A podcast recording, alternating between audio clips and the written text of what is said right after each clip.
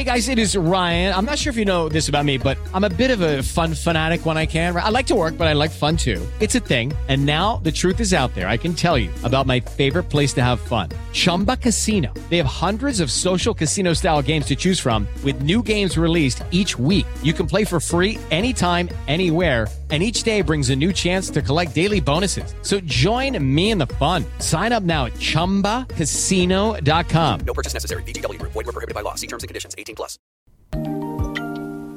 You're listening to Who Are You Dressing For with me, your host, Kyle De'Volle. Today's guest is single handedly changing beauty standards with her forward thinking and fresh take on what beauty is. She's a style icon in her own right and a very, very important voice of our generation. Please welcome Sophia Hadjipanteli to the show. Welcome to this episode of Who Are You Dressing For? Today on the show, I have Sophia Hadjipanteli. Hi there. Thanks so much for coming in. Thanks for You look stunning. Thanks. What are you wearing today? What am I wearing? I'm wearing Gaultier Heaven Marc Jacobs, a little reworked vintage jacket, and a Tits for Brain top that I just spilled coffee. Love on. that, love that. It's so weird for me to see your tits covered up, to I be know. honest. I'm Usually a- they're out in all their I'm glory. Giving a little bit of modesty. You don't know the meaning of the word. Oh. So on Who Are You Dressing For, we do this thing where we go through five pictures of you throughout, should we say, your fashion evolution so far. And we talk through the moment, oh my god. the emotions, and what that moment meant to you. Okay. So I'm going to start with Little Sophia. Oh my god, love her. You know, I'm actually wearing those earrings today. Like I, I still wear those earrings. Oh. Those are the oh. first because you know I'm like a hoop whore. I love hoops. The bigger the hoop. Always. The bigger the whore. hoop, the bigger the whore. and I wear those all the time. And I remember like my mom used to always see me push my hair behind my ears because I always wanted to show them off. And so she cut my hair like that so that I could show them oh, off more. You're giving a little Edie Sedgwick moment. I kind of And also, I love that Veronika is in full existence. I mean, honey, Veronika was always there. It's so funny because when I was little and I was obviously really, really blonde, she was still there, but she was like lighter. So, people that don't know, who is Veronika? Veronika is my unibrow. And the reason I named her Veronika with a K, not C A, by the way, it's because I felt like people were just really making such a big deal out of nothing. And I was like, I feel like she's just got her whole career at this point. And if she's like so peculiar and weird, like she might as well have like her name spelled weird. And I think Veronika's like a bitchy name. I love it. yeah, I love like it. Veronika. I remember you sent me the funniest video, and it was you at home playing with those fucking Harry Potter wands. and literally, like, you try and light a cigarette, with it- a cigarette with it. Oh my like the ones that spark actual Yeah. fire, and you literally in the background being like, "Oh my god, is my uni? No, you Trauma. about. Is my eyebrow still there? Is my eyebrow still there? I'm like, Literally, I found these things on TikTok that like shoot fire. They're like wands. And I was playing with them at my house, like at the middle of the night with my boyfriend. And I was trying to fix it. And it just shot up in my face, fire. And I swear to God, I thought that my eyebrows were there. I was like, I've just ended my career for this Harry Potter wand, but it's kind of everything. moment. I remember you were like trying to get me to buy one, and I was like, "Bitch, I'm not buying that Oh, Harry Potter shit." Let's not let's not lie. You're literally the one who said to me, "Babe, where can I get this?" Like, I actually want one. So love. So you were born May the 25th. You're a Gemini. I am a Gemini, honey. Probably the only Gemini that I like, to be honest. But you're Sagittarius, so we're naturally supposed to get along.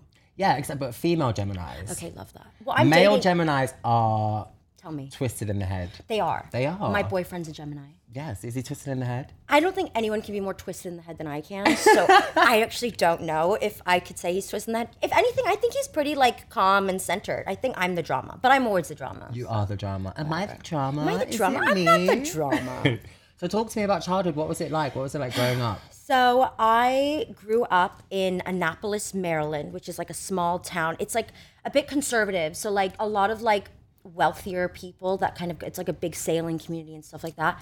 And for me growing up with like a refugee like foreign dad who did not speak English and a mom who was also like came from London where she worked in fashion and stuff like Where's that. Where's your dad from? So my dad is Greek Cypriot. Um, yeah, he's fresh off the boat from Cyprus, and my mom is fresh off the plane from London, from South East, from Peckham, baby. And um, so my mom like moved to America, feeling very like alone because she literally moved to America to like marry my dad, and um, they had me and my brother. My brother's a year older than me, and for me in school, I was always the weird kid either because I had like a dad who didn't speak English or because like my mom loved dressing me up in like really interesting outfits and stuff. And then obviously I ended up finding my own style and stuff like that as I like maybe became like 12 or 11. I started dressing myself. And then um, obviously all the kids in school used to take the piss out of me, not for my eyebrows actually. It was literally for my outfits because I almost think there was more to make fun of for my outfits because I used to wear some really wild things. Like I look back on that sometimes and I find it really funny. Like I would insist on going to school, like when it was gym class day. I wouldn't mind wearing like the gym shorts, but I would like tie up the top really short and I'd always wear heels. Like I'd take my mom's little Alaïa heels and I'd Are we talking them. hill heels or like kitten heels? No, babe, like bitchy stiletto heels. Platforms. Like the Pigalle type Oh my vibe god, I love, love. always. And I just thought it like made my legs look nicer, and I'd always just I'd take an L for the day anyway. But school was really difficult for me. Um, I was bullied a lot, but then as I grew up in such a small place, I knew I wanted to leave it. So I always feel like people who come from a small place, it's just so much nicer when you finally do things for yourself because it's more like I did it for younger me. But um, yeah, so for childhood for me, it was like a bit rough. But I do think that because my parents also felt like outsiders when they came to that country, it was like we all kind of bonded and got each other through it in a way. Do you find that being bullied because of your style, do you think that had any effects on you in the sense of like how you did dress? Did you oh, change it? Never. That's the thing I always say to people. I think I've developed like a stubbornness. Like I feel like you're kind of like this too. Like one, if you like the look, that's the look. Like I remember even when we're getting ready for like Gaultier, I'm like bringing you options. I feel like would look nice for you, and we're like trying on things for like the shoot or whatever. I'm like, Kyle, you need to wear this. No, I like my look. No, I like my look. this is it. I'm sorted. I'm sorted. I'm done, babe. Yeah, oh. like I feel like I'm like that too. Like if I like my look, I swear no one can tell me otherwise. This is it. Yeah. And also, I think it was even more like, why would someone who's such a bad person mm. influence me? Right. So I think it kind of made me become even more, I paid more attention to people's souls than the way they looked Right. and how they treated people because. I would appreciate criticism from someone who was a nice person. Hmm. But if someone was like a bad person, them bullying me, that's not going to affect That's me all. that's just jealousy. It's Yeah. a reflection of how they feel about themselves on the inside. Yeah, because you people. can be yourself and that shines through. Yeah. And the fact that they can't be and they're running around like sheep and like little lamb and or like in a desperate hope to like be liked, Mm-hmm. like that shows. like we were even saying earlier, like in this industry now as well, like I mean, you've been in this industry far longer than I have, but I have Are you literally calling me old? No, babe, I'm calling I'm calling you like a legend, like you know, and I'll take it, I'll take vintage it. babes. But basically, like you know, these people they're gonna come and go. Like I've seen so many people who are like at the pinnacle of their career that I remember I used to like look up to. And after I met them, I was like, oh, they're actually not that nice. And I remember Mm. looking at their stuff and being like. Ugh, I kind of hate that they're like still in fashion, and then eventually they stop being true. in fashion. But that's one of the things I think, to be honest, that I love about you so much is that you treat every single, the same as me, you treat every single person, no matter what walk of life, no matter who they are, exactly the same. Yeah. And I think that's so important in this life. Yeah, especially because you just don't know what people are dealing with. Like you just don't know what they're dealing with, but also what they've had to overcome to even get to that point. Do you remember that one time when we were in Paris mm. and I hated my outfit? You you came to my room and you styled me. I hated my outfit. Felt so insecure.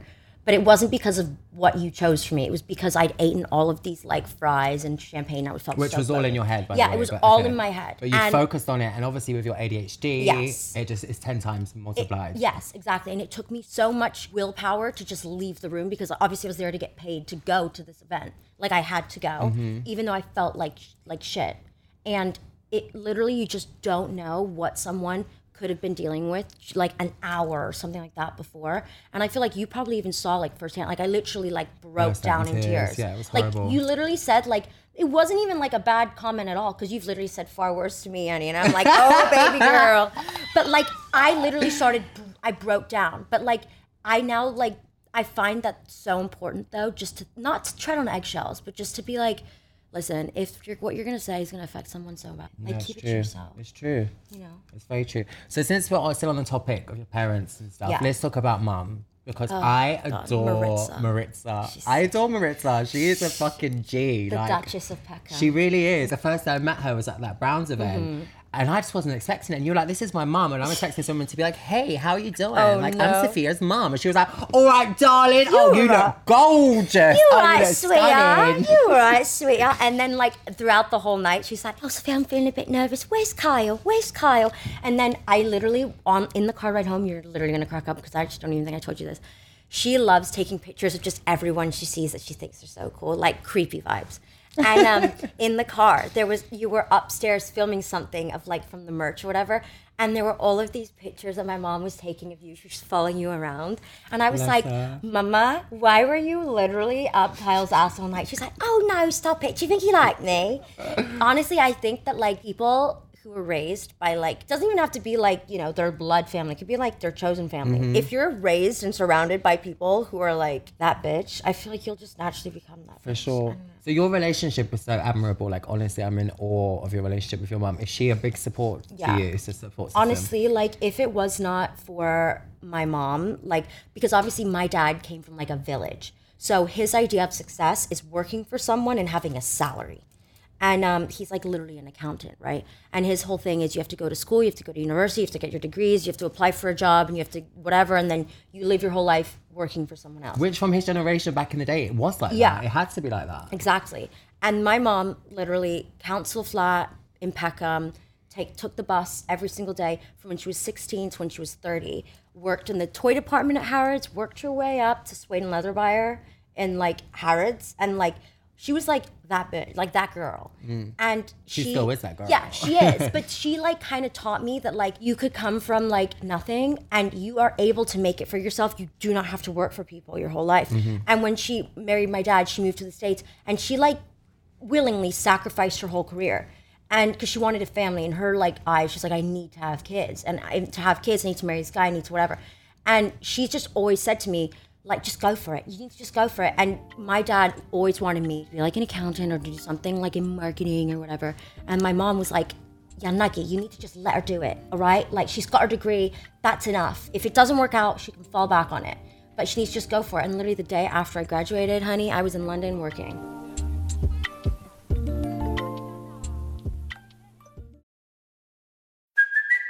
Hey, it's Kaley Cuoco for Priceline. Ready to go to your happy place for a happy price? Well, why didn't you say so? Just download the Priceline app right now and save up to 60% on hotels. So, whether it's Cousin Kevin's Kazoo concert in Kansas City, go Kevin, or Becky's Bachelorette Bash in Bermuda, you never have to miss a trip ever again. So, download the Priceline app today. Your savings are waiting.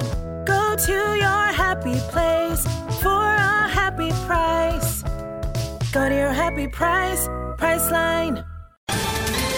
Ohio, ready for some quick mental health facts? Let's go. Nearly 2 million Ohioans live with a mental health condition. In the U.S., more than 50% of people will be diagnosed with a mental illness in their lifetime. Depression is a leading cause of disability worldwide.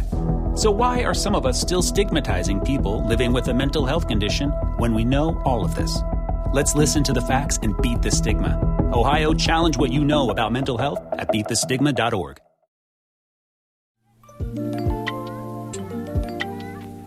Uh, let's show you another picture. Moving on. What's this? Oh my God. How old is this, Sophia? That is like 17 you wanna year old describe the picture to me? Okay, so I am wearing a pair of Unif boots I actually still love. Wolford tights I stole from my mom, vintage mini skirt, Hendrix, no, Beatles top, took from my brother, and this little bandana here, Mario Testino gave me on my first shoot. And then this little leather jacket I stole from this boy I was dating. so you were living in London at this point? I was living in New York. okay. That is at the most iconic vintage store. If you like live in New York, you have to go. It's called Search and Destroy. Okay. It is the coolest vintage shop ever. It's I like Up so and Down. That's New it. York. I've never been to that. That's a really good one. Search and Destroy though is like my go-to. Me and my friends I used to always like after a shoot, I would spend all the money I got paid on a like jacket. So or not something much has changed then? Yeah, babe. Literally, that is me. as soon as I get a bit of money in my account, cha-ching, done, gone. But what was it like then? Like, what was Sophia What like What was then? it like? She was so unsure of herself.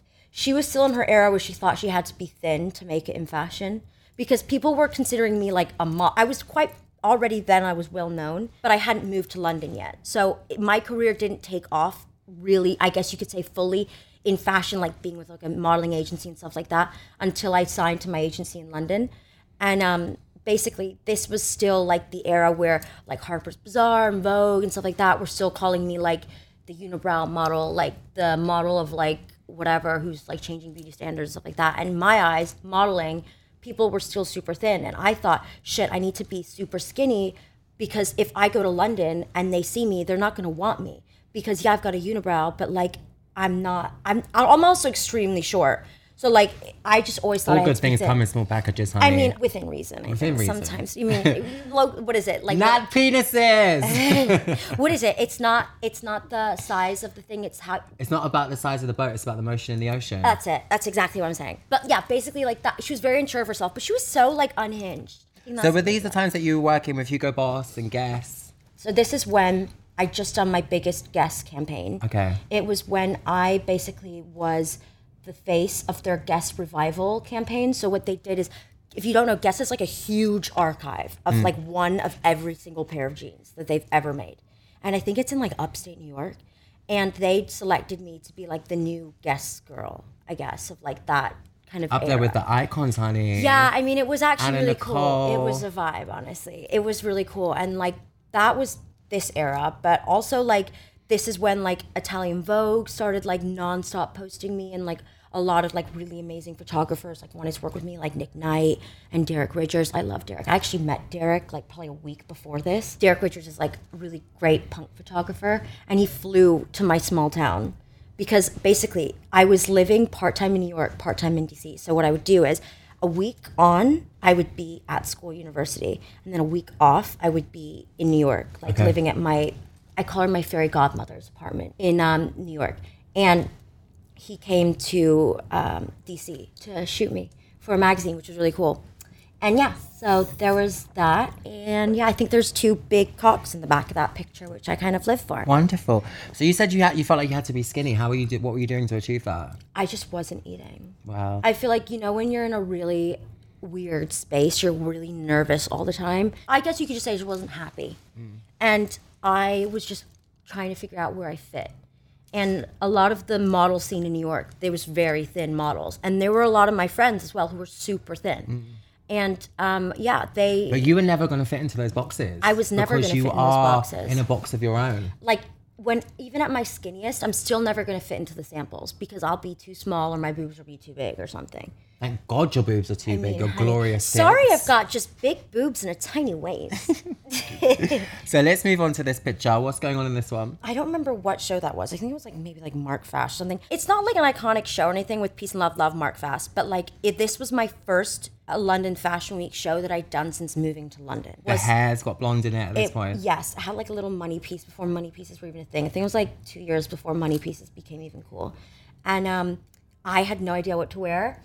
Is that what they're called? Money pieces? Yeah. I didn't even know that. I just like the Bowie streaks. Is that what they're called? Well, I don't know. I, just, I like that. money pieces though. I mean, honestly, this outfit. What I are you wearing? I still- everything. The reason is, I love the reason I love this outfit. I'll tell you why. Because no PRs wanted to dress me for this show, Mm-hmm. and this wasn't even like a major show, right?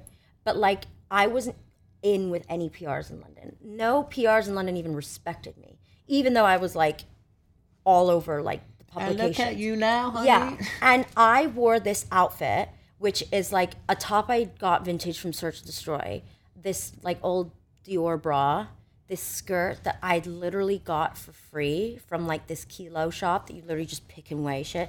And it's I love those places. real patent leather and everything as well. And How did you feel at this moment in time? So you're living in London here, right? Yeah. I felt really like this was the first Getty image shot, right? Like that I That was your first ever No, it wasn't, but like it was my first London That you fashion liked? one. Yeah. No one knew who I was, no one whatever. And thank God Dave Bennett like liked me enough to shoot me. This is the thing about Dave. I love Dave, right? Yeah, because too. literally, I remember before I was even in the industry in the way that I am now, and when I was just assisting and being like this little stylist in the background, he'd always grab me and be like, Carl, you look amazing. Let me take a picture of you. You're going to be a star. You're going to be a star. He'd always say that to me. He's like that though. He he just looks for the people who look cool. I think you're, you're definitely the same way. I think that like I am when like if I'm getting ready for an event and I want to be shot, I'm not going to be in some basic shit. No way. I'm going to be in like a full look. Right. But it has like, to be. do you find that when you're going to events now, you feel like there's more pressure to like kind of uh, like outdo yourself every time? One hundred percent, one hundred percent. Like I feel like now, especially if I'm doing a carpet. God forbid, I'll never do my own makeup. Not saying that I'm not good at it because I am. Yeah. Number one, it just takes me forever because I'm such a perfectionist. And then I just got to the conclusion that I was like, do you know what? I'm good at this and I'm great at this. Let me hire someone that's just super talented at their craft. Yeah. I know what you're like because you're like, no one could do my makeup better than Have me. Have you ever had like a makeup artist though do your makeup and then you get on the carpet and you're like, Of course. oh, I just wish I did it Of myself. course, I've noticed it's mainly just like lashes. If they put the wrong lash on me, I can look like my eyes look so heavy Yeah. and just not nice. Yeah, for sure, for sure. But you have to have those moments with people to realize what's good for you and what's not. Yeah, it's true. I mean, I kind of love that you have like your own team now, actually. Babe, I built that shit up, honey. I had to. So, how long have you been in this industry? I mean, I know it's such a like. I hate when people say how long you've been in this industry. So like working, working in this industry ten years, focusing on myself. Mm-hmm. Yeah. As a brand, Kai, like Kyle De'Volle, you know, follow me on Instagram at Kyle De'Volle. Um, five, about five years. Do you think it was easier when you were devoting more attention to other people or than to yourself? Um, to be honest, I think it's easier now being myself. Like when I first came into the industry, obviously I was signed to an agent, uh, modeling, a huge modeling agency, and they had their own vision of me. A part of me, like for a moment in time, was like, "Fuck, maybe if I just stuck with that, like I'd be a lot further than I am now." But it just didn't sit right with me. Yeah. You know, because I am a feminine man. And don't get me wrong, I know I look good when I'm masculine. I know that, but Yeah. it's not me. Yeah. It's not me. And they were trying to push me as that. That was their narrative for me.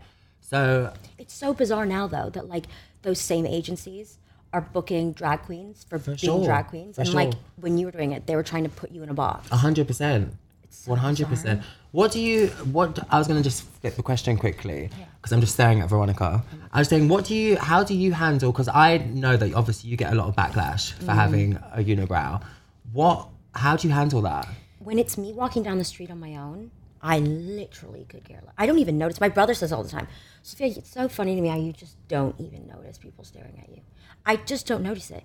But I, like, bitch, I'm famous. I'm used to. I, I think that I'm just so in my head about where I need to go or whatever, like not whatever, tripping up and giving these people like a freaking reason to take a piss out of me or something like that. But like I find that when I'm around people who I feel like aren't secure in themselves, mm-hmm. I worry for them because I know that they are not as strong as me mm-hmm. and I don't want them to be uncomfortable because of me.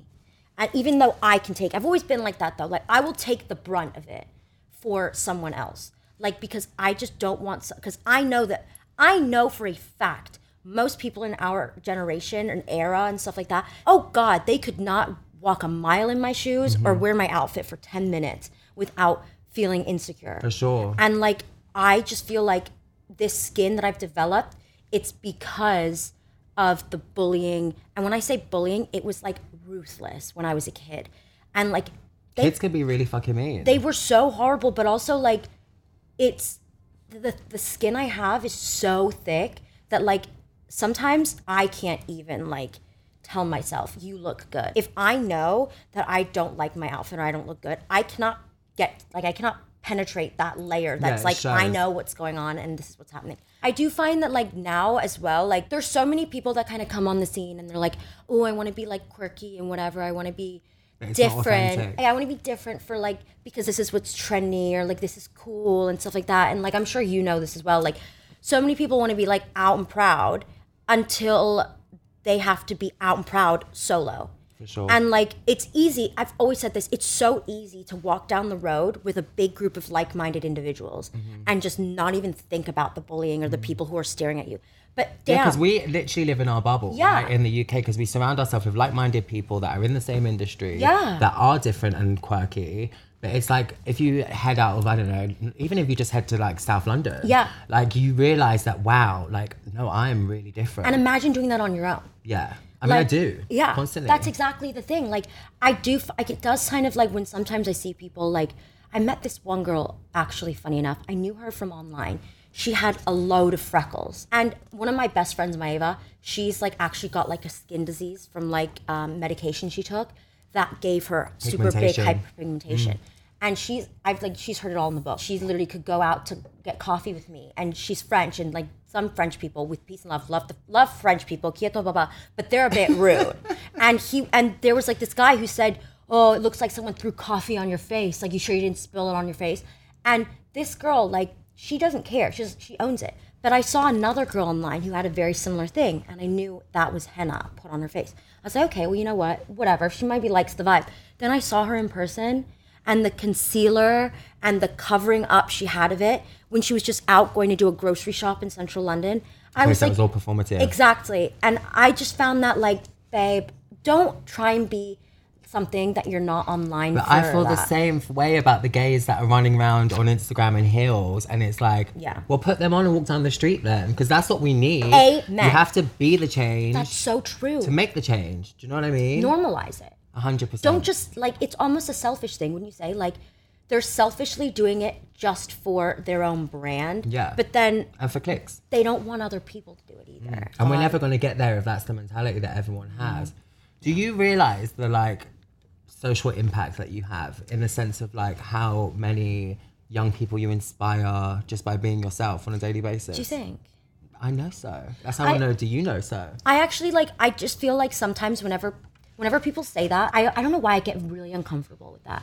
Because it's like I never did this to inspire anyone because most of those people who maybe I'm inspiring now, you know, with peace and love, probably were taking the piss out of me Of course. when I was doing this like 5 years ago. Babe, all the straight boys are running around now Oh, with babe. like the crop tops and their nails painted. and I I'm like, I mean, I'm all for it know, because it normalizes like ev- like everything for everyone else. But I'm like, hmm, I see you I mean, honestly, those people in my eyes, like they're gonna come and go. for sure. I've always said this: anyone can have eyebrows like mine.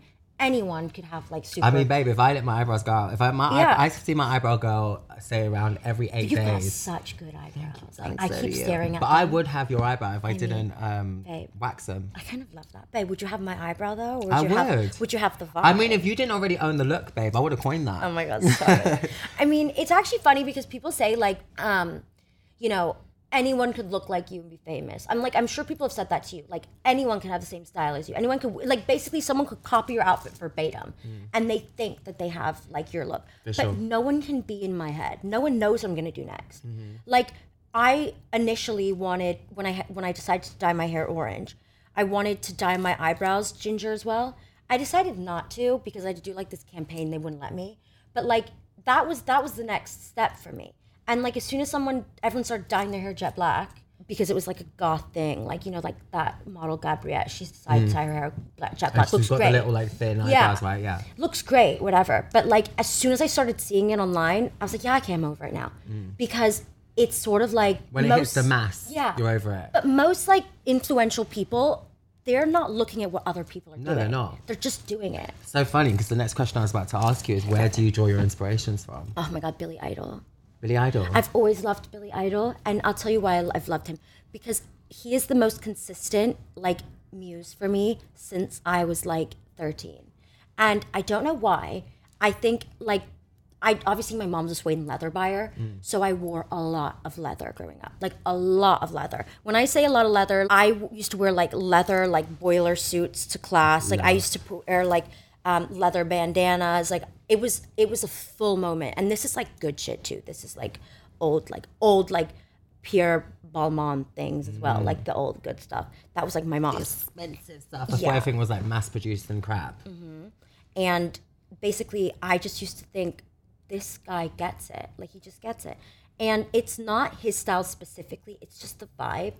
Like I just think he was so hot because he just was not like anyone else. And I love the care. 80s. That's why I love Bowie. Yeah. Just like You the love Bowie. I love Bowie. Yeah, I do feel like, I mean, you're probably, I mean, you you might understand where I'm coming from with this. Like, I've heard this from so many people because obviously a lot of people in London when I moved here, they're like, "Oh my god, you know Kyle?" I'm like, "I love Kyle." Like everyone knows you here, everyone. Like the impact that you've made in London for me, it's far beyond the way you look. It's people love you here, and I know why you're still in this industry and you're still thriving. it's because every single person I've ever met has nothing but amazing things to say about you. I've always said this: you're like my safe person, and like I do feel like you are literally like the Bowie of our era. And, and it's not even like a visual thing. Just even him dating like Iman and like being married to her and stuff. That was a bit quirky back in the day to have like a mixed race, you know, marriage and stuff like that. And for him to be so obsessed with her mm. and to still be so in his own lane and still doing what he wanted. And her still in hers Yes, as well. Yes, exactly. And like every person I've ever met has always said that he was such a nice guy. Like Derek used to say it to me all the time. Like I was I remember used to ask him, "What's your favorite person you've ever shot?" Probably David Bowie because I just remember him being so kind to me. And like, there's so many people that you work with in this industry, and there's so many people you forget. Mm-hmm. And like, I do feel like you're gonna go down as like one of them. Oh, I, I genuinely believe adore that. you. Honestly, like I, I do say it like because you know I'll be honest. I know you'll be honest with me well. You'll tell me when I look. like, I always say to you, you're my little sister, and I feel like such a responsibility over you sometimes. Because especially like I know that obviously so many of my friends like you, Ola, like you've all suffered from ADHD Yeah. and like you've all helped me kind of understand it more. So let's like touch base a bit more on that. Like how is it living with ADHD? Especially being in this hustle and bustle of such a fast industry. Um, Yeah, like growing up with ADHD, it was so difficult for me because I just I couldn't focus on anything because I was always in my head. So I I have I like kind of suffer with um like it's my doctor says it all the time. I don't remember what the name of it is, but it's like a hybrid of anxiety and ADHD. So it's my anxiety is driven by how quickly my thoughts go. So I get anxious because I'm trying to think about what I'm thinking about, but I'm nervous that I'm going to forget it and move to the next thing. And because this is such a hustle and bustle industry, like it's so hard to just focus on what I need to be doing and focus on me sometimes. Because sometimes people say like you need to just like focus on yourself in this industry. Like you're not going to get anywhere by looking at what, any, what anyone else is doing. Obviously, that's so true. But because of my ADHD, like I can't help but be distracted by everyone else and what everything else is going on and stuff like that. And sometimes feeds into my insecurity. I'm like, well, shit, why am I not doing that? Why mm-hmm. did I say no to that? Damn mm-hmm. it, I should have gone. And then I'm like thinking about everything a mile a Yeah, minute. you beat yourself up a lot. I do. But I think it's because everything I do, it's literally for that 17 year old me, that girl who's so scared and unsure of herself. Like, she just, I do it for her to show her that, like, it was worth it. It's not like it wasn't in vain. You were struggling, but you were struggling. It wasn't for nothing. Mm. And, like, I, I want to almost, like, show her that, like, it worked out.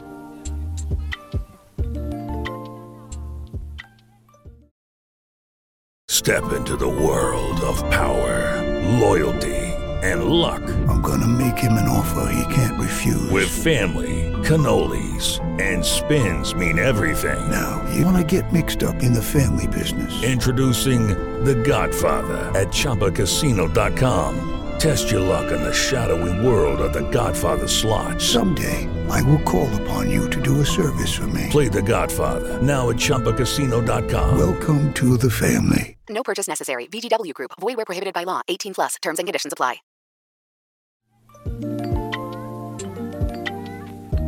Talking about killing it, let me show you the next look because this is actually probably one of my favorites. And the fact that I the reason I love love it one. so much is because you threw it together in like two minutes. Do you remember the day, that day before? Do you remember that night before? I do. I, wait, so we. So let's just tell everyone for everyone that's Yeah, yeah. listening. So you're wearing a Jean Paul Gaultier look, yeah, I am. which is like a white tall skirt Yeah. with like a denim uh, waistband, which looks like jeans. Uh, body illusion bra. That's basically Mm-hmm. a massive pair of tits with nipples. Agent Provocateur, little crystal thing. And then the Agent Provocateur crystal, what's it like a harness? Yeah. And then you have the sickest hairstyle, which is like a chignon. bun Didn't I do it? I did that. You did like yourself? I so they on the shoot that day they did the pony, okay, I remember. and I didn't want to repeat the pony. So when I was getting like individual lashes put on, when you were getting your makeup done, Yeah, yeah, yeah. I was just twisting it up, and Oh my god, you were because you were sitting next to Yeah. me. That day was wild. Yeah, That day was wild. I almost didn't go to this party. Wow. Oh my god, yeah, because you were stressed out from the shoot as No. well, right? And because I saw something like my ex boyfriend did, and I started like crying. Oh my god, I can't remember. And I was, remember. and I remember Kyle literally pulls me into the corner, just deleted the message, didn't even let me open it because I was messaging with like his mom back and forth. And like you delete it, you're like, you're not even gonna read this. You're here to have a good time. You are a fucking Gaultier bitch, and that's it. love and you you you literally looked at me and you were like, you're not gonna be upset. Look at me. You're not gonna cry. You're not gonna cry. You're not gonna be you upset. still did. I did. I, I always cry. I swear to God. It's great though, being in touch with your emotions like that, babe. Not when you've got I wish I cried more. No, definitely no, we don't. And that's what I said to you. I remember being like, "Don't ruin your makeup. Your makeup." I'm always messing it up before this specific scandal party. But like, I don't think I've ever seen. Have I ever seen you cry? No. Because I literally, it takes a lot for me to cry. Like, I cry whenever I go to therapy, like every two weeks. Mm. I definitely always cry in therapy. I'm not there yet where I don't.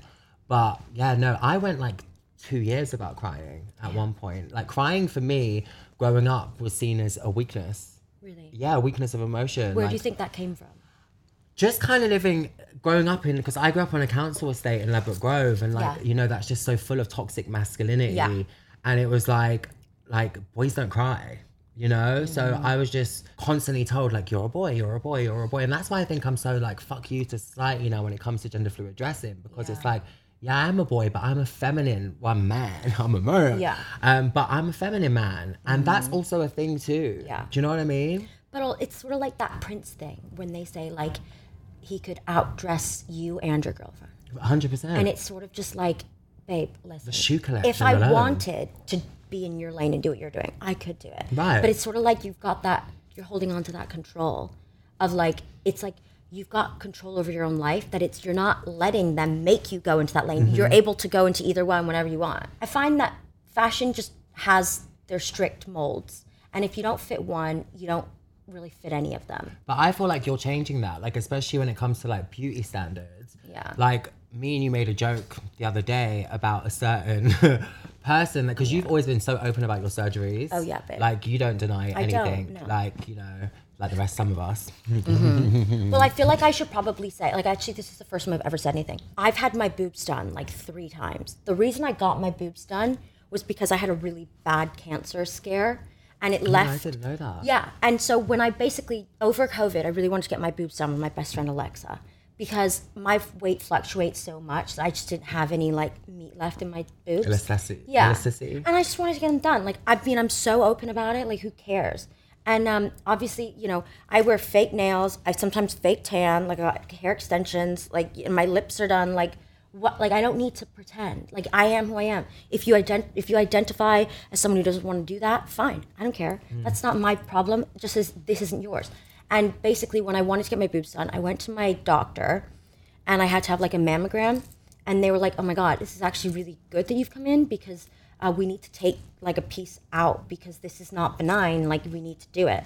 And it left one of them like super misshapen, so I had to get it redone. Like it just wasn't cute. I didn't. I didn't want to get it done like Turning a, like dark- a darkness into a light, man. yeah, and I got my boobs done because of that, and then I had all these problems with it. In hindsight, I kind of wish I could say I never got them done, but I also I'm thankful I did. But they're a great it- set of tits. But also, if I didn't, I would have been literally living with something in my body, and I, to be honest, they're so tiny. I probably would have never gotten a damn mammogram Mm, or whatever, and I probably would have never found out that like what I had could have potentially metastasized to breast cancer or something. And like, you know what? I'm insecure about the scars on my boobs, but also like I've that are non-existent, by the way. Oh my god, stop it! They're actually really bad, but it's fine because I've lived my you whole showed me them when we were in Ischia. They're like so light, like you can't even see them. But I get it. Yeah. I get it, and that's what I feel about surgery. Like obviously, I've had my nose done, Yeah. so I'm like, I understand surgery. Can and I I think it's a though, personal thing. Your nose is like stunning. Thank you, It's like it's a really Dr. good. Falido. We love you. Oh my god! Don't shout out the doctor. Ooh, you don't want everyone going. I'm no, I'm generous like that, babe. I'm generous. I share the doctor. I'm kind of a gatekeeper a little bit. Are you? I'm a gatekeeper, but I'm only a gatekeeper to people who I feel like don't deserve. no, but oh, actually, no, wait. I take that back because then it's like when I want to book him in for something else, he might be fully booked. I mean, like literally, story of my damn life with my hair. Tell everybody about my hairstylist, Alexi Amore. Everybody's booking him out. For Can't the same colour as well. The Seriously, same colour as well. Honestly, but like the thing you were saying about the double-edged sword. Yeah. it's the same thing. I kind of feel like with. It's obviously not exactly the same, but obviously, I have a unibrow. And most people have like unibrows and stuff. Like they also like leave their armpits and like their legs and stuff like that, like their mustaches and stuff like that. And you could probably tell I'm literally wiping my upper lips. I probably lipped all my freaking lip liner. No, you look good. time. You look good. But basically, I always found it bizarre whenever like big pages or something would post me like Dazed or something like that. I used to always find it like the negativity I would get was, why are you featuring this girl who leaves her eyebrows but won't leave anything else on her body? And it's like, oh, babe, That's you, your preference. But you don't know my life either. Like, you don't know my like day to day, babe. I'll only shave my legs if I feel like I want to shave my legs. Me too, Like or if they're out. Yeah, exactly. Like I don't feel like the pressure. Like every time I'm in the shower, need to shave, need to shave. I don't do that. But like if I want to, I will. And I feel like they put me in a box where it's like They expect your whole body to be hairy. exactly, and it's like I'm either have. I mean, I've seen like models who have no eyebrows and they leave their armpit hair, hmm. and it's like, but how are they any different to me? Right. But I'm getting all of this criticism, because because I'm representing like a what? Like my family is Greek Cypriot, and when I say I'm Greek, I have to really emphasize Cypriot because it's Middle Eastern country. It's a Middle Eastern country, and every single person in my family is so fucking hairy. I, I literally had to shave my arms the other day because I was gonna get an arm tattoo and I didn't end up doing it. But basically, if you were to see the hair that is on my arm, like you could probably feel my damn stubble. No, that's It's- smooth, babe. It's actually shout you. out to like that little Astrid research. But to be fair, like I find that people don't realize I'm a very hairy person. I'm fortunate that I'm blonde, and that's actually because of my dad, who is from Cyprus. Mm. And there's like different types of people in Cyprus who are super blonde, super like dark, like almost like um, Turkish looking and stuff like that. And I just don't look like that. It doesn't mean that I don't represent like a, maybe people out there who are still hairy and like there's whatever. But I always found it really bizarre how people were almost gatekeeping unibrows to like one group of people. And it's like it's just hair between your eyebrows. Like relax. Babe, if I freaking pluck my eyebrows tonight, bitch, they will be back in the morning before I wake up. like let's I'll go, I'll go to bed with a 12 o'clock shadow in between my eyebrows. Seriously. I mean, honest, I couldn't even get rid of it if I wanted. But that's to. because, don't you think that's because society is telling them that these are the beauty standards that are acceptable? Just like, but I think that's changing and you are changing that. Just like, you know, over the last five years, you've seen there is like an influx of now men not being scared to wear makeup. Yeah. Like I went in to have, um, I went to a restaurant the other day for dinner and uh, the waiter that served me had like a full beat and I was Oh, like, love yes, babe, yes. Like honestly, it made my day because it's like, it's normalized Yeah. and you're normalizing it without even realizing it. You're normalizing it just by being yourself, and that's amazing. People do always say to me, though, they're like, um, and this is obviously something that I do recognize. They say it's normalized for like a white cisgendered female, which mm-hmm. I get. But I do always say to myself, I'm gonna, you know, if, if me utilizing this privilege in a way of being a white cisgendered female is even remotely normalizing it, even a little bit mm. for the community that I do recognize is still there, then then for me, I'm happy. Like I'm mm-hmm. not doing it for people who look exactly like me.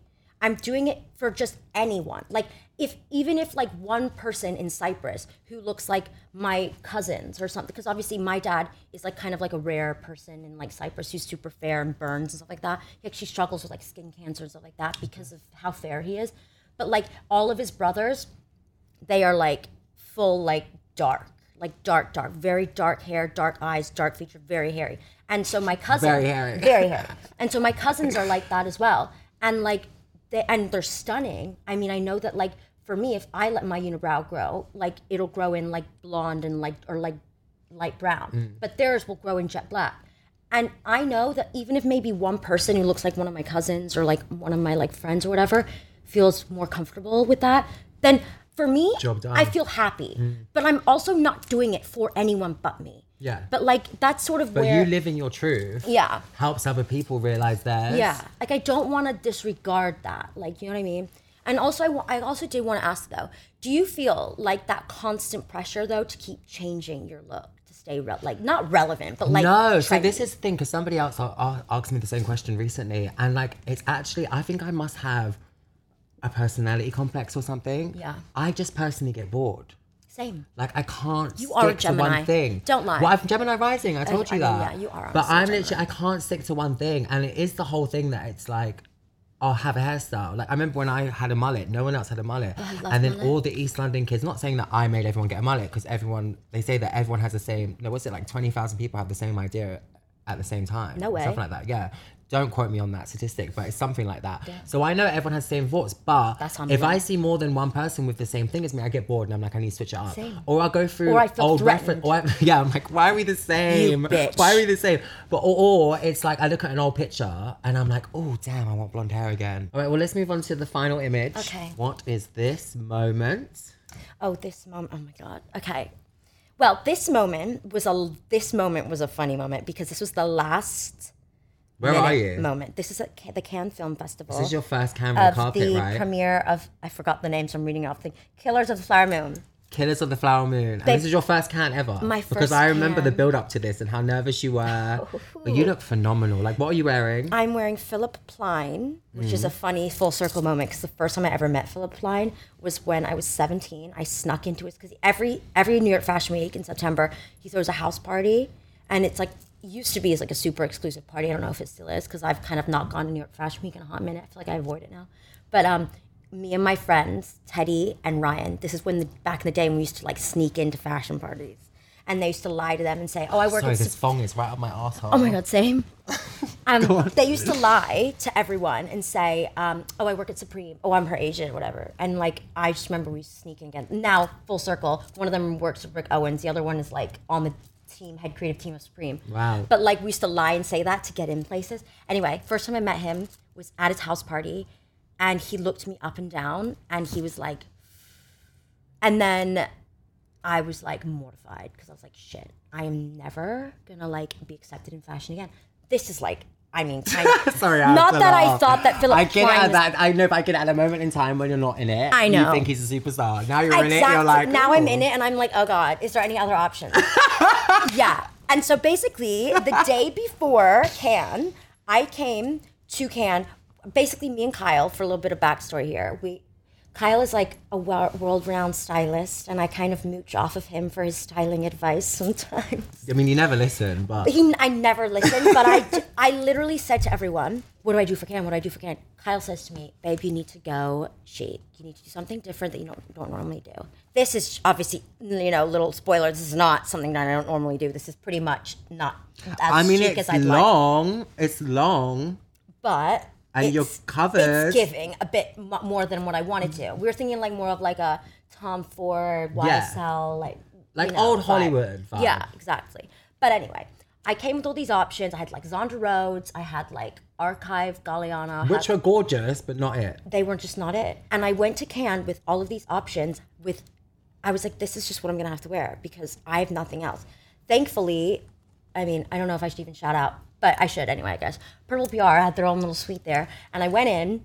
And I just saw this dress, and I fell in love with it. 'Cause So it's sparkly, Yeah, yeah? obviously, because I'm like basically like a, A whore for a little bit of a crystal. And um, I tried it on. They didn't even tell me what the designer was, and I was like, I literally need to wear this. And Ben was like, Amore, you know this is Philipp Plein Couture. You would be the first one to wear it. And I was like, do I wear this or do I not? But I just could not stop thinking about this dress. And also, someone told me it can. if no one on the carpet, photographers know who you are, you won't get shot. No, of course they just blank you. Exactly. Oh, oh, was I panicking? I was like, well, bitch, if I go basic, no one's gonna know who the hell I am. But can I just say, I just love what you just said because that's so my ethos. You didn't care about who the dress was by. You fell in love with the dress. Mm-hmm. It's true. And I feel like nowadays, so many people look so shit on the carpet. It's so true. Because they care about, about the, more about the name. They're like, oh, I'm wearing Gucci. and less. you look like a fucking Christmas bow. And you look like shit. yeah. honey. So I, think I love I love the fact that you Babe, didn't care. I, I think that's why we love vintage so much. Mm. It's like it doesn't have to be vintage designer, but if it's something that is just fucking it, like I think that that is enough. And like I wore this dress, and I like I mean, fast forward, they all knew who I was, thankfully. And the dress had a little moment and everything like that. And then I was leaving, and I was in this little tunnel rolled like the big celebs leave out of because I was waiting for my car, and Robert De Niro and Leonardo DiCaprio walked by. Robert De Niro had this really like pissed off look on his face Oh. the whole time. Like even on the carpet, he just looked miserable. But I think that's his like vibe, you know. Mm. And he turns literally. I was just stood there like this, and I was like, oh my god. And then he turns to me like this. He goes, "That's a great dress. That's a really great dress. I really like that dress." And I was really like, like- you can I said to "I him, really like that I said to him, I was like, I really like that movie. Thank you very much. I'm really glad you did. And Leonardo DiCaprio was right behind him, like massaging his shoulders as he was walking, because I think he felt a bit awkward. And then Leonardo DiCaprio turns to me and goes, He's right. That is a great dress. It really suits you. Thanks, Leo. And I was like, Not Leo. Did you watch the movie? I, I did. I had Oh, to well stay for the done. whole thing. But it was a really good movie. I actually do recommend it. 10 out of 10. It was like a bit scary. I do love a horror film. But also, I love like, a horror it was film. cute. Sophia, you've been bloody amazing today. Thank you Oh, so much. Babe, honestly, it's been such a pleasure. I mean, I'm not as nervous as I was at the start. Good. I don't understand why you're not like literally. I talk to you nearly every day. I don't It's understand why you're because you're, my best friend. This means so much to me. I'm like so fucking happy that you're ha- you have a podcast Oh, where you actually you. get to bring like the cool people around. Right, you this know? is I it. fucking love You have been amazing today. Thanks. Thank you so much for coming on. I really appreciate you. I love you. I love everything you do, and just I love the fact that you exist. I love you. Shout out to Maritza for giving ah. birth to you. I have one question for you. Tell me. Sophia Hadjipanteli. Tell me. Who are you dressing for? I'm dressing for 16 year old Sophia, who, despite everything, was still just dressing for herself. So I feel like I'm still dressing for me, but I'm dressing for me. I had to go through it so I could dress like I do now. Whoop whoop. Period. I love you, Angel. I love Thank you. you so much. Mwah, mwah. Oh. Also, newsflash, we did make out, so mwah. Oh yeah, t- we didn't even talk about that. I We did make that. out.